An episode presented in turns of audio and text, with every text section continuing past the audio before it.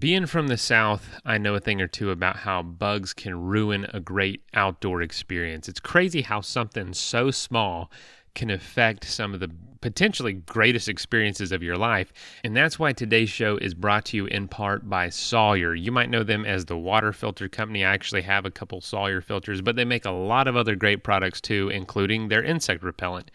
And uh, j- just some points about what it is it's great for the whole family. It's actually safe to use on infants and those who are pregnant because they don't use DEET, the active ingredient. They use something better called picaridin. It actually lasts longer, it lasts up to 12 hours. Pretty incredible. And it doesn't damage any of your gear. So it's insect repellent specifically made for families who are also outdoorsy because it won't ruin any of that high dollar gear that you've bought to be out there. And it does a fantastic job of protecting you and your family from those vector borne illnesses that are carried by insects. I know for me, I'm always carrying some insect repellent because I've had mosquitoes specifically ruin some pretty incredible backpacking experiences. Don't let it happen to you. Use Sawyer's 20% picaridin insect repellents. Find out more about that at sawyer.com. Play safe, travel safely. Sawyer. They keep you outdoors. And I just distinctly remember going up onto the rocks above this rapid to scout it, which is what we would do for all the big rapids, and taking a look at it and not knowing you know if I was going to be able to be strong enough to get this boat through. This is the Adventure Sports Podcast, where we hear stories of adventure from every corner of the planet. We interview all sorts of folks who are using their sport to explore the world around them and give you the inspiration you need to get out there and have some fun.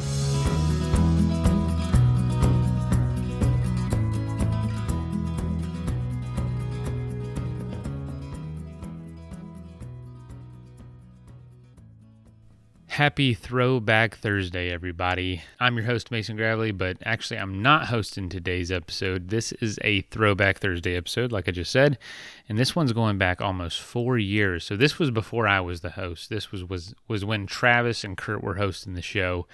Travis specifically will be talking to Heather Kelly, the founder of Heather's Choice Meals. You may have heard of Heather through that. But four years ago, Heather did this amazing 25 day rafting trip to the Grand Canyon. Truly a once in a lifetime experience. I know a lot of us out there would love to do that, myself included.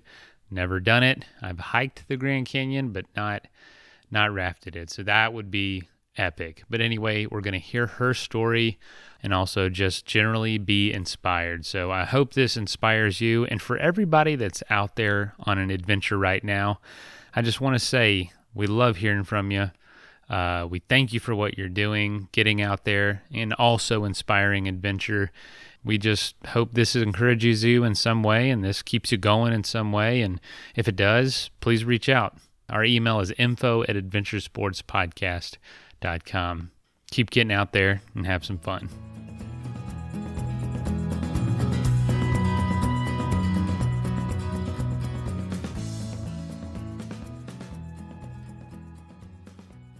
Hey, thanks, Travis. It's good to have you. So, let's get into your background a little bit uh, before we get into the uh, the rafting uh, and pack rafting stuff. You were raised in Alaska, and you still live up there uh, to this day, right? Yep, Bird Creek is home sweet home. Bird Creek, and where is Bird Creek? It's just south of Anchorage, about 25 miles. So, if folks were driving down the Seward Highway and they saw a gas station and a motel, that would be it. so now I looked up Bird Creek as I was curious, and I think, I mean, I was literally counting the houses on Google Earth, and I might have come up with somewhere in the neighborhood of 35. Does that sound about right? Yeah, that's probably pretty accurate. My grandparents actually did some of the first homesteading in that area back in the 1950s.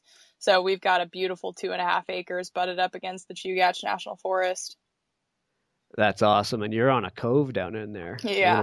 It's awesome. So I imagine that's probably uh, one of the reasons you got started in uh, in kayaking and rafting. Yeah, you know, I started guiding rafts when I was 18 up here in Alaska and uh, had a job that was just down the road, but it was a really unique trip because we would drive to the train station and then get onto the train with all of our customers and then ride out to this great big glacier where the train would drop us off in literally middle of nowhere. You can't access it by road. and then we would float these rafts around icebergs, touring the glacier, and then down this glacial fed river back to where the train would pick us up. So that was a pretty awesome first job. yeah, no doubt, man. That beats uh, working at the, the local Burger King. Yeah. That's awesome. So you guys actually took the train out there. They could get to bypass the old van and, and stacked rafts on the trailer. That's uh, that's pretty cool. It was a concept. very fun trip. So as a kid, you were I imagine you were a pretty adventurous kid, bombing around in the in the woods up there. You got plenty of land to roam. Well, yeah, I definitely did a lot of picking blueberries and raspberries, and my mom would uh, tie bells on me to scare off bears if I was playing in the backyard. So, yeah, it comes with the territory. You got to be looking out for moose, black bears, brown bears, and uh, we did a lot of salmon fishing. So, Alaska's a great place to grow up. That's cool. So, other than doing the the rafting and and uh, kayaking that you've done, what other hobbies have you taken part of up there? Man, up here, I've really gotten geeked on gardening. So this year we have about 400 square feet or more of gardening space, and our gardening season is super short. We basically have to start everything inside, and then it might be ready to go outside come May 15th, but it could still be too cold and then everything needs to be out of the ground by end of August. So it's kind of extreme gardening, if you will. yeah, exactly. Was that born from wanting to dehydrate foods, or were you into that prior? Well, you know, definitely dehydrated food and food preservation, all of that is a very big interest of mine. You know, where we live, we're not that far outside of the city, but we're far enough out that we do get more power outages and we've had times that we've been stuck there due to avalanches on the highway. And so I feel like for us, it's just this innate sense that we need to have a little bit of self sufficiency. So we're kind of looking to stock up for the winter, get the freezer all packed, make sure the pantry is all packed. And uh, like I say, stocking up for the winter means we need to start now in order to be ready come September. yeah, no doubt. You don't have much time to work with it for sure. So let's get into some of the the rafting and the and the pack rafting. Let's start with with rafting itself. Um, you actually in college you were a rower, uh, two time NCAA national championship in women's rowing. You you started out fairly early and uh, and won some some serious uh, awards doing it. How did you end up getting into into rowing specifically? Yeah, when I was first getting into rafting, I was 18 years old and I was headed off to college immediately after my first season. And there was actually a gentleman who rode in my raft and he took one look at me and said, Oh, you're headed to college. You need to go out for crew when you get there. And I had never heard of crew before and had no intention of getting into sports when I went off to college. I was going to Western Washington University so that I could, you know, ski Mount Baker all the time.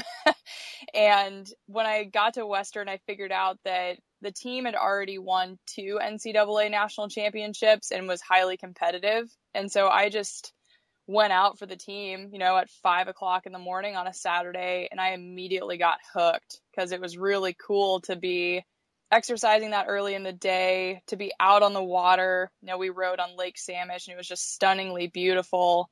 And so I ended up sticking with it for all four years. And when I graduated, we had won our sixth consecutive national championship. So as you can imagine, it was pretty addicting being on such a highly competitive team.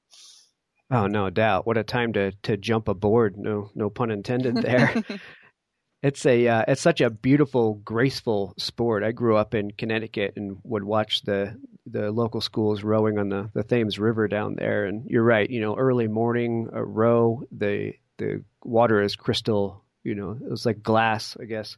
And just watching those people row down the river and just hauling. I mean, they they move in those things. So what a what a cool experience for you. Yeah, it was great. So that was pretty dynamic to get to row racing shells all winter and then come home and basically row rafts all summer. So spent quite a bit of time on the water. Yeah, that'll keep you fit, no doubt. okay, so rafting. There was a uh, there was a trip, Colorado trip down through the Grand Canyon. How did you get involved in this? Because it wasn't a normal trip that you would have guided at, at that time, right? Yeah, the water that I guided up here in Alaska was pretty much just flat water. You know, some class one and two probably the biggest thing I'd ever rode was class three. And so there was a gal that I was working with, and she had gotten an invite to go on this Grand Canyon trip, which is actually 225 miles, not 25. So it's a 25 day rafting trip, and you cover 225 miles through the Grand Canyon, starting at Lee's Ferry. Makes a difference. yeah. I didn't realize I said that. Sorry. That's okay. A mile a day would be pretty leisurely. yeah, sounds good. But we started at Lee's Ferry and then went all the way down to Diamond Creek. So this gal said she had gotten invited, and I basically piped up and said, I want to go. And she introduced me to her trip leader, this guy named Travis. And I met Travis for coffee and just said, Hey, I want to go on this trip. And he said, Well, can you row a boat? And I was like, Yeah, I can row a boat. And he's like, Great, well, we need another boat captain, so you're in. Well, this girl girl that I knew ended up bailing on the trip. And so all of a sudden it was myself at 22 years old and 15 people I'd never met before, besides this guy Travis for you know coffee one time. And I ended up getting a map and starting to read up about the trip and I realized, "Oh, this is some of the biggest whitewater in North America. You know, it's not even on a class one to five system, it's class one to 10. Wow. And I I just graduated from college and I spent the entire summer and fall saving up money for this trip because we were leaving December 26th. So immediately after Christmas, I was going to fly down to Arizona by myself, meet up with this group of people who are also from Alaska, and then hop on the river with them for a month. And I just remember sitting at my kitchen table with my dad preparing for this trip and just sobbing because I'm looking at these rapids like Lava Falls and Crystal and uh, Sockdolager and all these big scary names. And I was like, Dad, I don't know if I can do this. Dad, I'm going to kill people. yeah, seriously. Like, I'm supposed to row this 18 foot 3,000 pound raft with two other people in it. And I've never done anything like this before. And it was super freaking scary. And that's actually how my love of dehydrated food was born because I ended up packing about 50 pounds of dehydrated food for this trip because I knew that I wanted to eat really healthy. Partially because I was so damn scared of whether or not I was going to have the energy to row this boat down the river.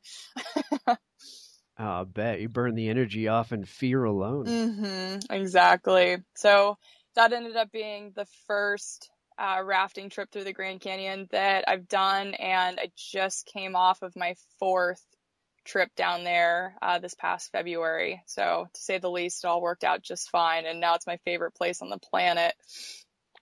That's cool. It didn't scare you permanently away from it. Nope. And you know that's the crazy part about the Grand Canyon is folks ask me all the time, like, how have you managed to go four times in the last six years? And in the wintertime, typically in December, January, and February, not very many people apply for those permits because it's pretty dang cold down there. You know, we've had nights where it's only 10 degrees and you wake up and the tent is frosty and the straps on the raft are completely frozen and your hand wash is completely frozen and you end up having to work really hard because it's so darn cold down there. But the great part about it is that it's easy to get permits. You can go for up to 30 days and you can bring 16 people and as many rafts as you want. And then you can collect firewood throughout the entire trip. So we've gotten really fortunate that we've just kept applying for these winter uh, permits and gotten really lucky because you'll talk to plenty of people who have waited 10, 15, 20 years to get a Grand Canyon permit and have never gotten one. Oh, I'll bet you move ahead a, a, few months into the, the summer and it's a completely different experience. You can't get a permit, and it's even if you do, it's probably a mob scene trying to get down that river with plenty of neighbors. Yeah, exactly. So we've been really fortunate to have the whole river to ourselves every time I've gone. We'll maybe run into two or three other groups of people. And when you haven't seen other people for a few weeks, it's pretty fun to meet up with another group. yeah, right. Well, I think you just gave away the secret, so you might have neighbors next time. like I say, it's it's cold enough that only us crazy Alaskans would be willing to go down there this time of year. yeah, right. Yeah, but. So, tell me uh, some of the stuff that you experienced on the river, some of the the rapids, and some of the stories that came out of uh, of one of these trips.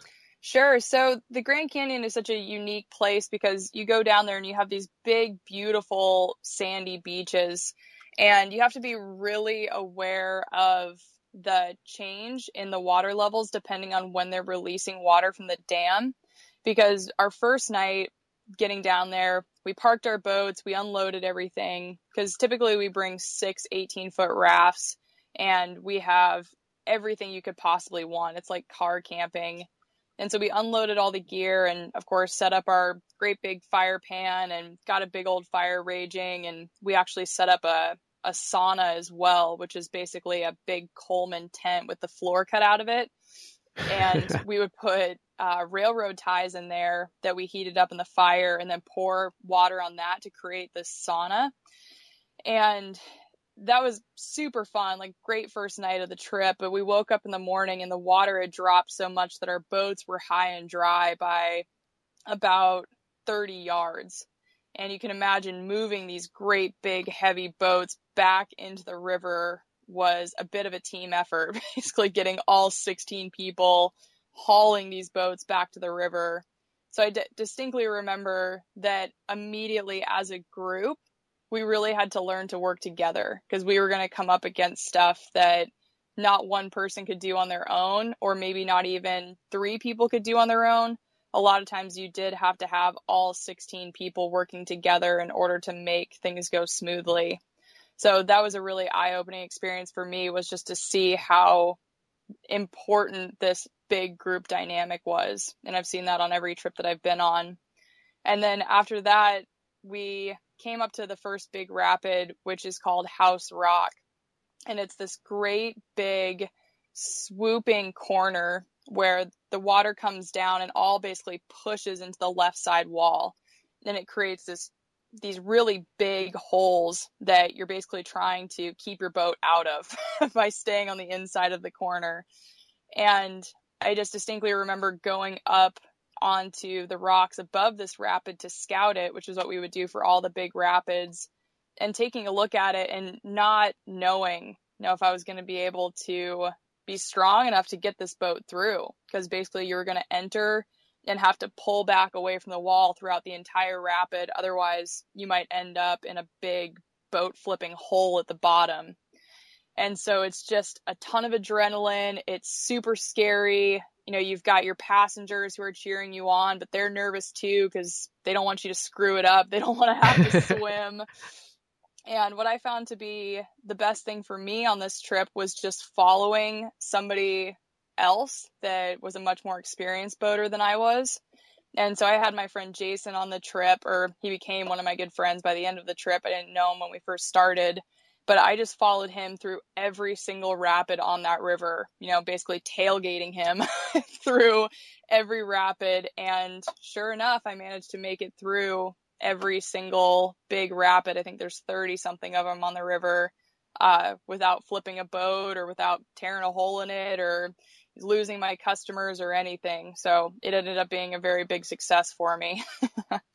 Wow, that's trial by fire right there. All of your your biggest fears and nightmares, you know, here you're facing this wall of water coming around the House Rock. That's crazy. Yeah, and that's what I imagine for folks who, you know, maybe have a little bit of boating experience or they really want to get into rafting. A Grand Canyon trip is perfect for that just because it is really big water, but there's not a lot of rocks, there's not a lot of strainers, there's not a lot of trees. So the hazards there's actually not as many down there compared to other rivers that you might run into. Yes, it's super remote, and if you get hurt, you're going to get flown out by helicopter, but the rapids themselves tend to be pretty forgiving.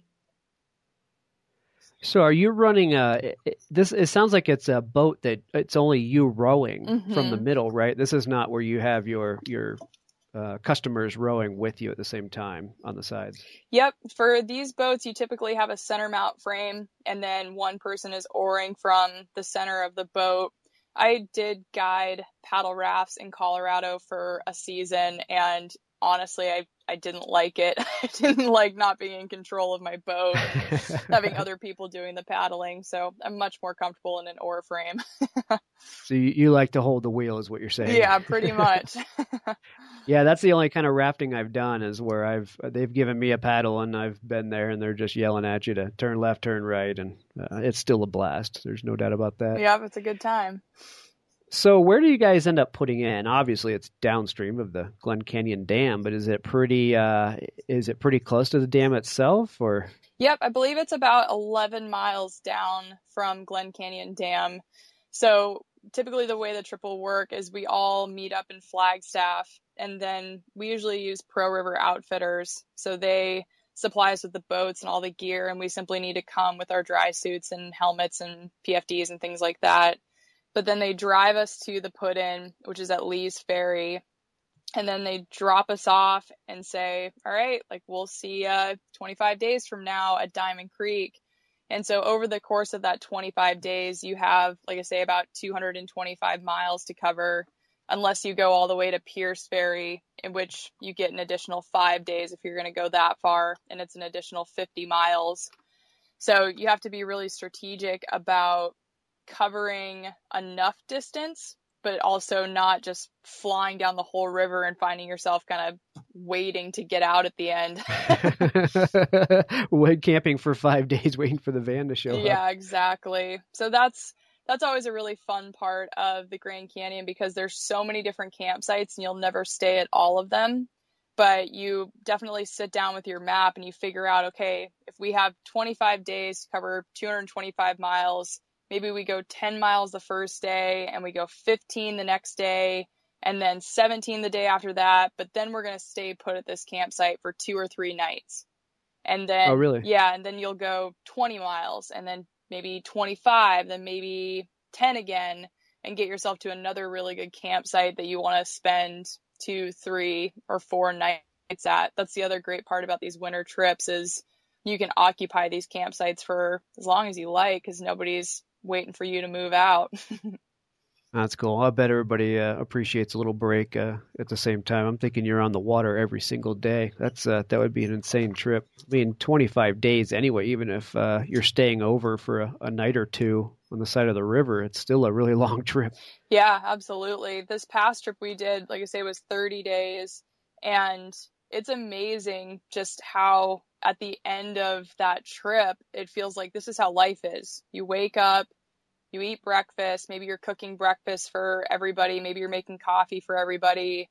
You pack up your campsite, you get the boats loaded, you get on the water, you spend four, five, six, seven hours boating, and then you get to camp, you unload everything, you make dinner, you make a fire, you play games, you go to bed. And it's just this incredible rhythm that starts to develop and it really by the end of it feels like okay this is my life. This is how i operate every single day and it's pretty addicting. Yeah isn't that the best feeling? It usually takes you a, a couple days to even get into that rhythm. I know on motorcycle trips or back backpacking trips it's just a, a day or two till you can finally you know kind of catch your stride and that like you said it is how you live. That is living at that point in time and when you can do that for an extended period of time it's uh and it's nothing better. You just hate for that last day to show up. Yeah, exactly. I'm hoping that we'll go, you know, every winter if we can. yeah, no doubt. Well, that sounds awesome. So let's talk about pack rafting a little bit. You've done quite a bit of pack rafting yourself. We had somebody on the the show uh, and talked about pack rafting, but I've um, I've recently got more interested in it. So help me out. Um, assume I know nothing about it and kind of explain how what pack rafts are, how they work, how do you use them? Yeah, great question. So, for pack rafting, imagine that you have a small personal sized raft that weighs about five pounds when it's all rolled up.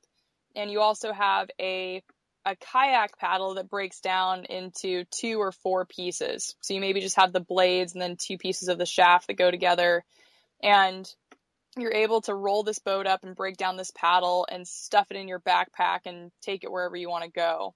And I was first introduced to pack rafts up here in Alaska when I was working for Chugach Adventure Guides because we had a couple of them that we could borrow as guides.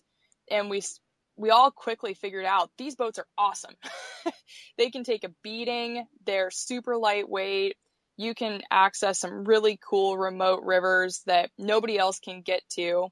Because that's why they're so popular here in Alaska, is because there's a lot of rivers that you simply can't drive to the put in. You maybe have to hike there or fly there or whatever the case may be.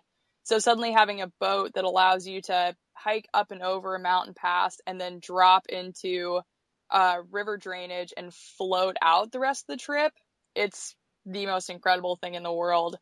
So Alpacka is the company that I really like the most, and they're the only boats that I'll ever use. But they're made in Durango, Colorado. And like I mentioned before, even though they're super lightweight and really packable, you can literally drag these things over rocks, through the brush, uh, you know, through around some cactus, and they hold up so flippin' well. So we use them a lot in the Grand Canyon, and we also use them a lot up here in Alaska for a lot of remote rivers. Yeah, I wondered how durable they are because if they're light enough to carry without being this, you know, 90 pound pack with all your other stuff, you know, you got to think that they would be thin material. It's super thin material. I don't know what exactly it is, but they are super bulletproof and they're also super easy to patch if you ever were to, you know, manage to get a hole in one. so, as far as uh, controllability, how do they compare to? They're not a kayak. I mean, they are a raft, but how do they compare to a, a one man kayak? That's a good question. So, the new boats that Alpacka has put out has a pointed bow and stern. And so they do track pretty well in the water. You know, not as well as a sea kayak or even a whitewater kayak, but they do fairly well with these pointed bows and sterns. Whereas before they used to be shaped like little donuts, so they didn't track very well in the water. they just kind of floated. Yeah, exactly. And then what a lot of people will do is actually put thigh straps inside their boat so that it's more comparable to an inflatable kayak or something like that. And so these straps that you put on the inside of the boat then allow you to kind of control the boat with your legs as well. So you have a bit more stability there. And then they also have whitewater skirts. So you put it up over the top of you underneath your life jacket. And then this skirt will attach to the boat, very similar to a whitewater kayak would. So suddenly mm. you're keeping water out. You have some control with your hips and you also have some pretty good traction and the boats are so lightweight you can get from one side of the river to the other in a hot second so they're pretty dang maneuverable and you see people running some really big whitewater in them so are these something that fold up small enough to actually put inside your pack or they do they become a pack themselves uh, you can put them inside your pack that's what i typically do just to protect the boat a little bit if you are bushwhacking but you can also strap them to the outside of your uh, backpack. So they definitely roll up small enough though that you can kind of put them in the very bottom of your pack and make that almost the heaviest thing you take with you. Oh, that's cool. Yeah, I envisioned envisioned them the first time. Like that was, I couldn't imagine it rolling up as small as it does. So I'm kind of thinking, okay, your pack is this raft. You, where do you carry everything else? But it sounds like it more rolls up into a more of a large sleeping bag. Yeah, you know, when I did one of my first backcountry pack rafting trips up at Denali National Park, I my pack was unreasonably heavy, but I had a pack raft, a paddle, a life vest, a dry suit, a helmet, a tent, a sleeping bag, a sleeping pad, a bear canister with three days worth of food. you know, it was unbelievable how much stuff fit into the 65 liter pack. And like I say, it was heavy, but I had everything to go boating and to camp for this trip. So it was pretty impressive. Wow, that's a, that's a big pack. That's a lot of weight.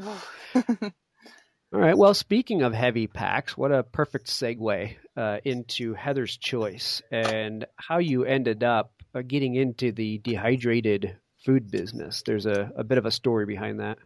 Yeah. So, like I mentioned, for that first Grand Canyon trip, I had been following a pretty stringent paleo diet.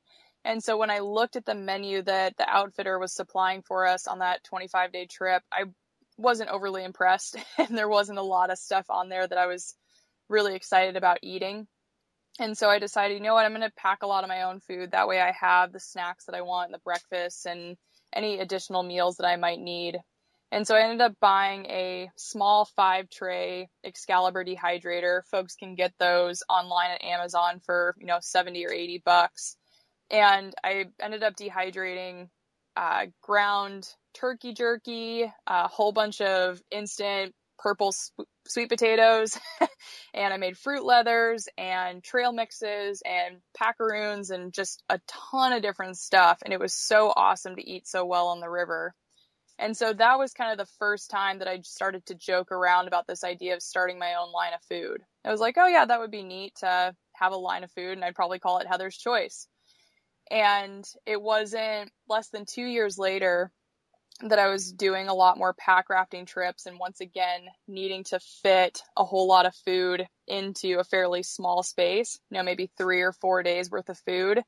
And I realized that I couldn't pack all of my healthy whole foods into these bear canisters. I really needed to have stuff that was lightweight and small. And so with my Excalibur dehydrator, I started actually putting some of my home cooked meals onto the dehydrator trays. Like I make a really good marinara sauce with ground moose meat and spaghetti squash. That's kind of my signature dish. but I would put that on the dehydrator trays, dry it out overnight, and then the next day realize, wow, you know, if I put this in a quart size Ziploc bag, I can take it camping with me. It doesn't weigh hardly anything and it's a full blown meal.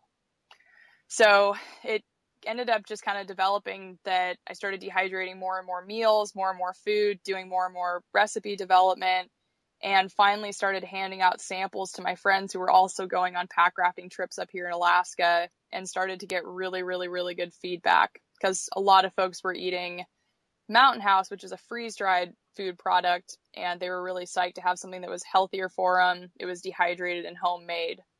So, come August of 2014, I actually launched my own website, heatherschoice.com, and started selling some of my original meals like mom's paschetti, sockeye salmon chowder, uh, my coconut packaroons, things like that.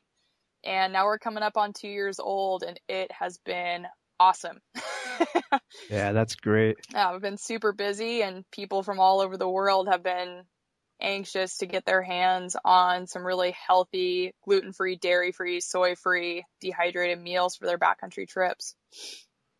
Yeah, and I want to talk about the the gluten free, dairy free part, but I wanted to to mention that I've tried some of your stuff. I had uh, you do breakfasts as well, so I did a, a strawberry uh, buckwheat breakfast, and I really enjoyed it. I mean, I felt you know, I sit in front of a computer all day, and uh, you can get pretty lethargic after breakfast or after lunch, you know, while eating one of these things or uh, eating some, you know, normal meal. But after I ate this this breakfast out of your collection, um, I just felt like I had a lot of energy throughout the morning, and I was pretty impressed with that. And I thought, okay, that's that's what you want on the trail, you know, or or doing any activity out out in the in the wilderness, uh, as you want a good hearty meal that keeps you going all day.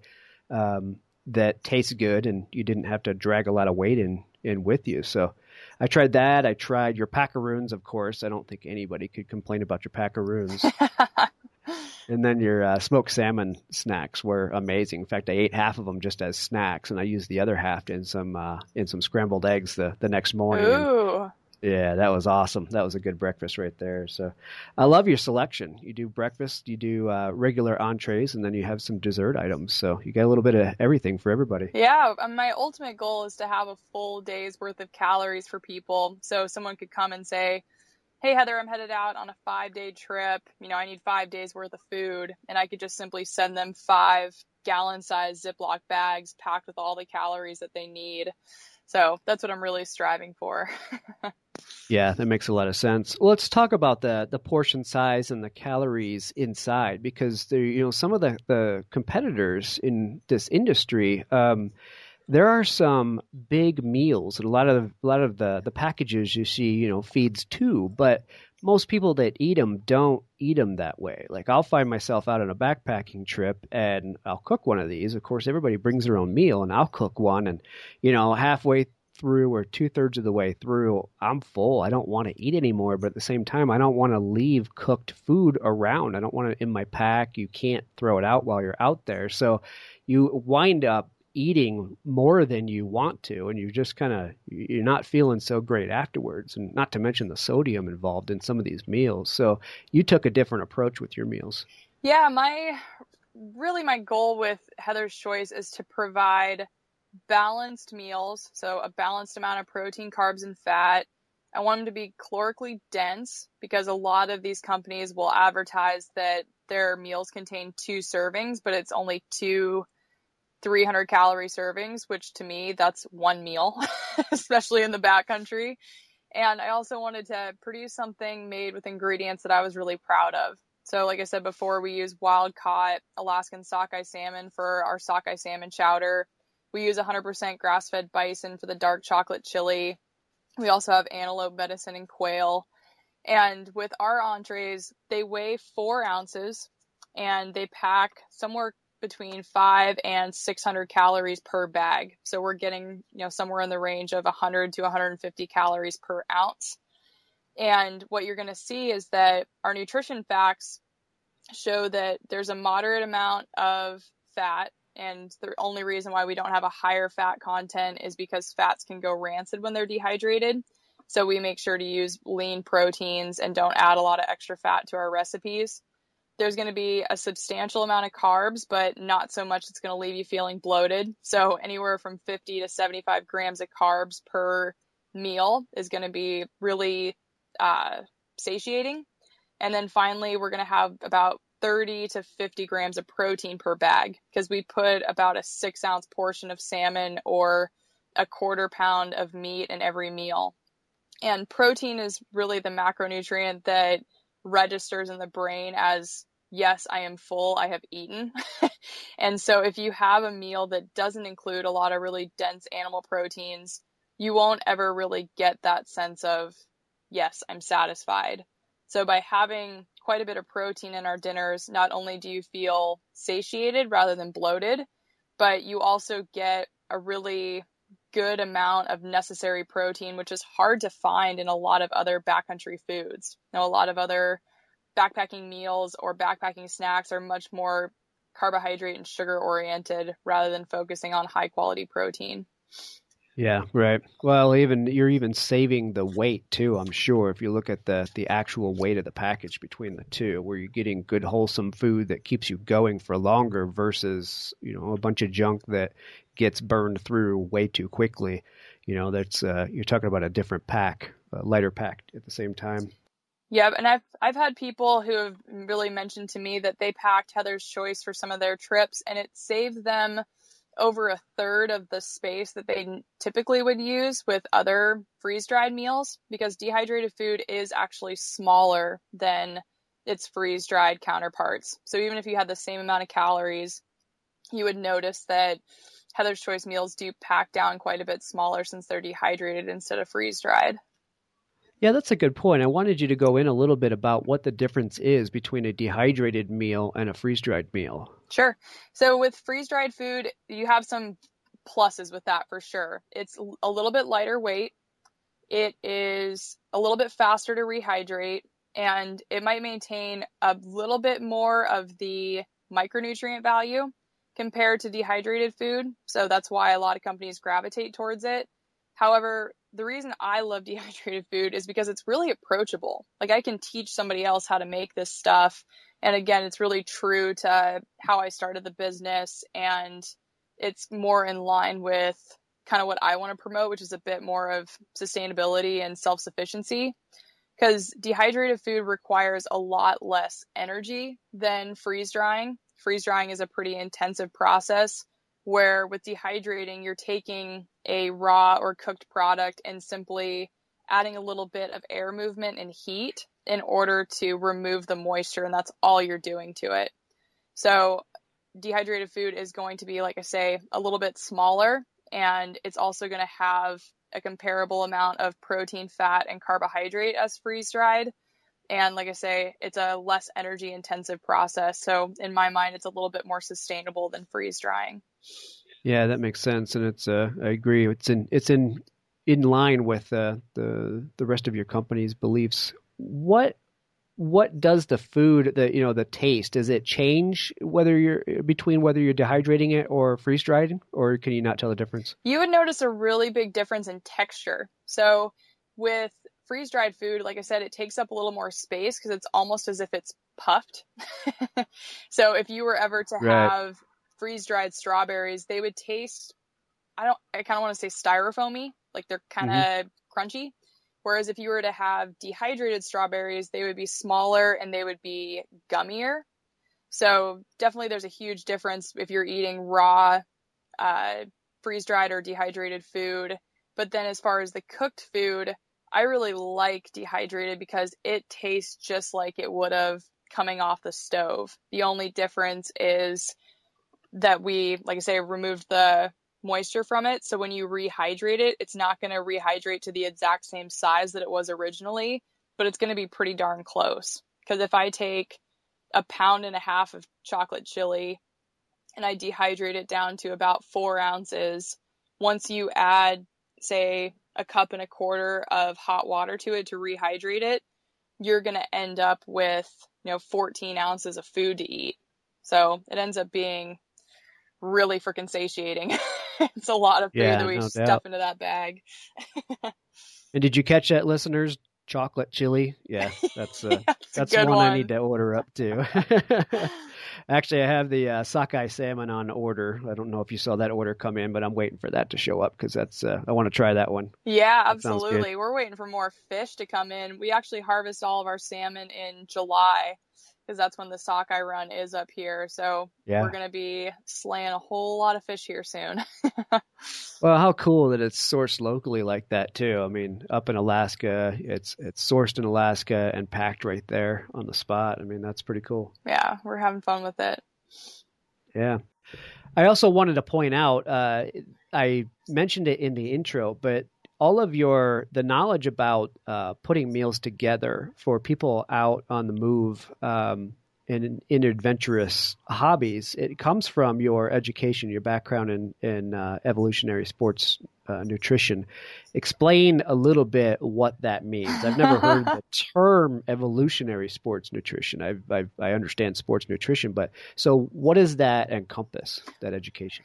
So where I went to school at Western Washington University, I also attended a school within the school called Fairhaven. And Fairhaven College is an interdisciplinary program where you are encouraged to develop your own concentration and you basically write a 20 some odd page justification for what your concentration is going to be. And I had chosen evolutionary sports nutrition as mine.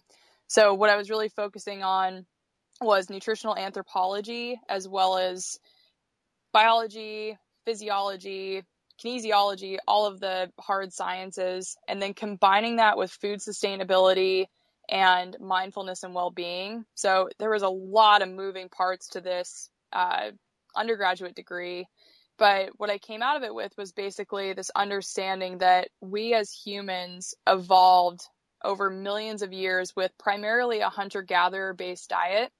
And so we would have been out there either collecting fish or hunting wild animals or picking roots and tubers, nuts and seeds, things like that. And that's what our diet would have primarily consisted of. And so we only saw that change in the last 10 to 15,000 years with the advent of agriculture. And that's when people started moving towards more of a grain and bean and dairy based diet. And evolutionary sports nutrition basically argues that our bodies are best suited for the diet that cl- more closely resembles our hunter gatherer ancestors.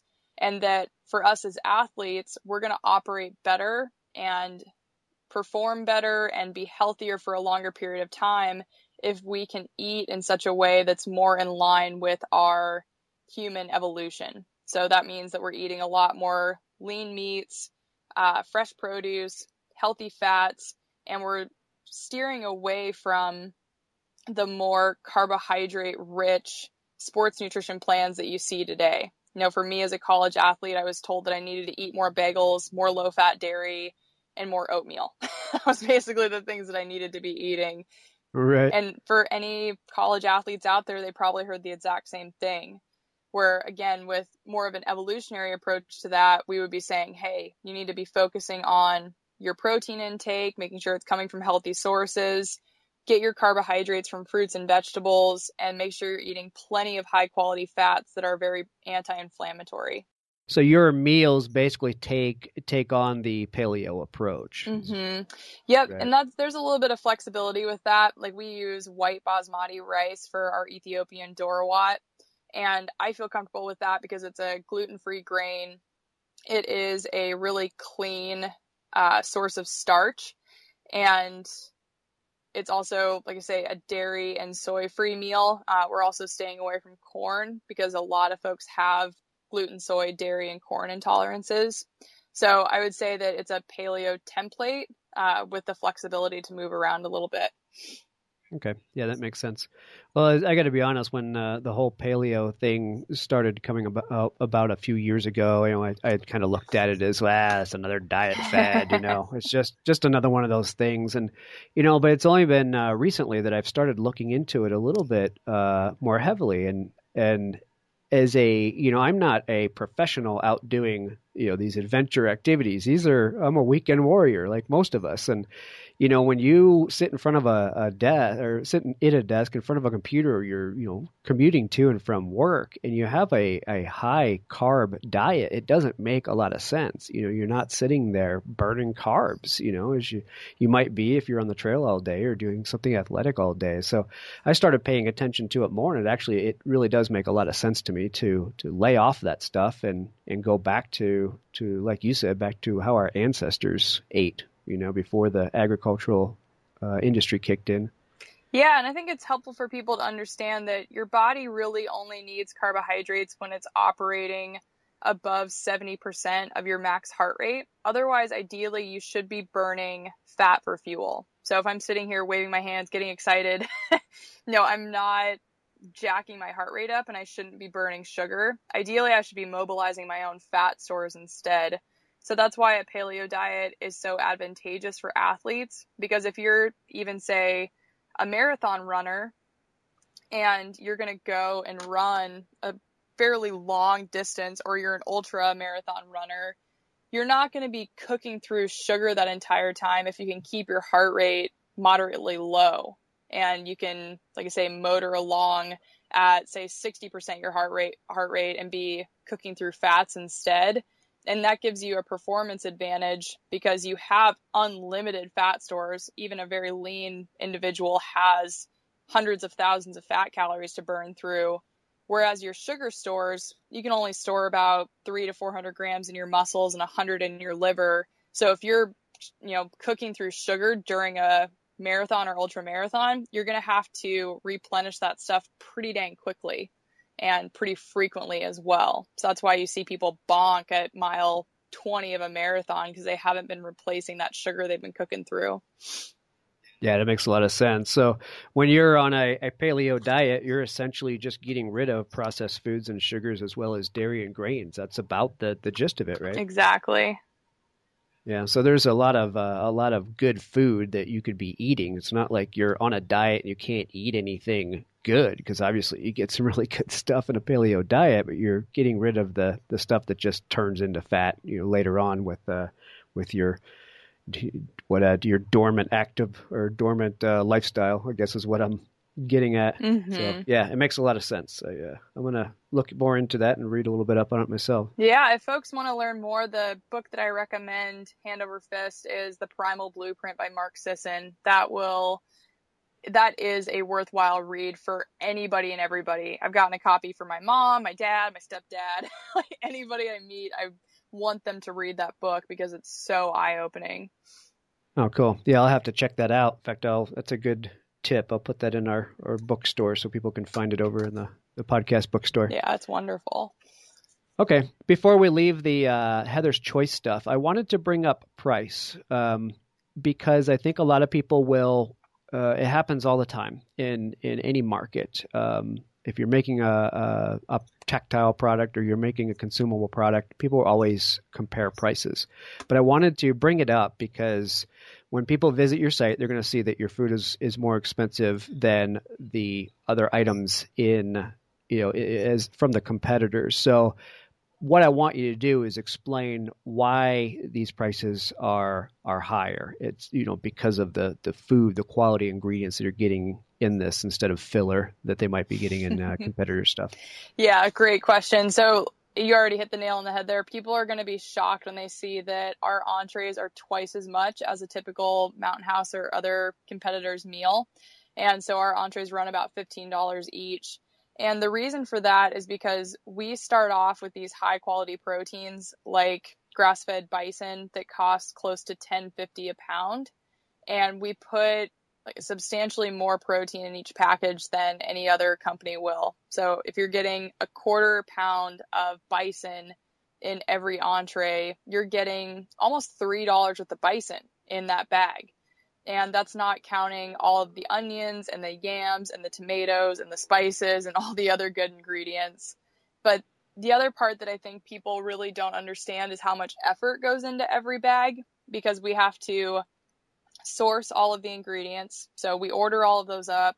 We chop them up into quarter inch pieces so that they're ready to be cooked together. We cook the whole meal in a great big pressure cooker. So we usually do 50 batches at a time. We then spread that food onto the dehydrator trays, and it can take close to 24 hours for the food to be fully dehydrated before it's ready to package. That dehydrated food is then measured out into individual bags somebody seals the bag, somebody stickers the bag with the batch number, and then it's ready to ship. So essentially, you know, three or four days worth of effort goes into every batch of food.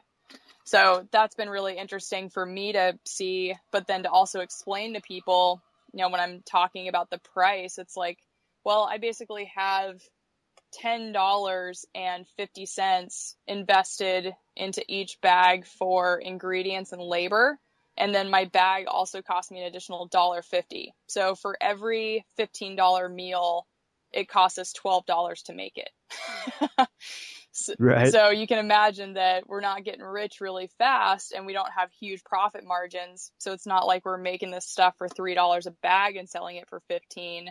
Instead, we're putting $12 worth of effort into every single meal and asking for 15 in exchange.